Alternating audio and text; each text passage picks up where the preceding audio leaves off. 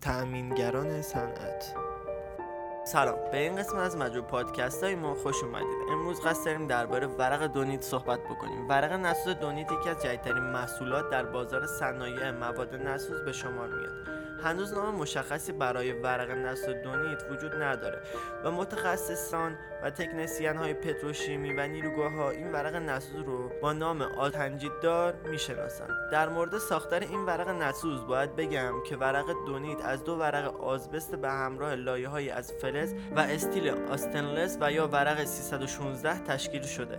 هنگامی که تمامی این اجزا با استفاده از پرس به یکدیگر فشرده و متصل می‌شوند ساختاری منسجم و یک شکلی را که دارای خواص مکانیکی بسیار مناسبی است رو تشکیل میده.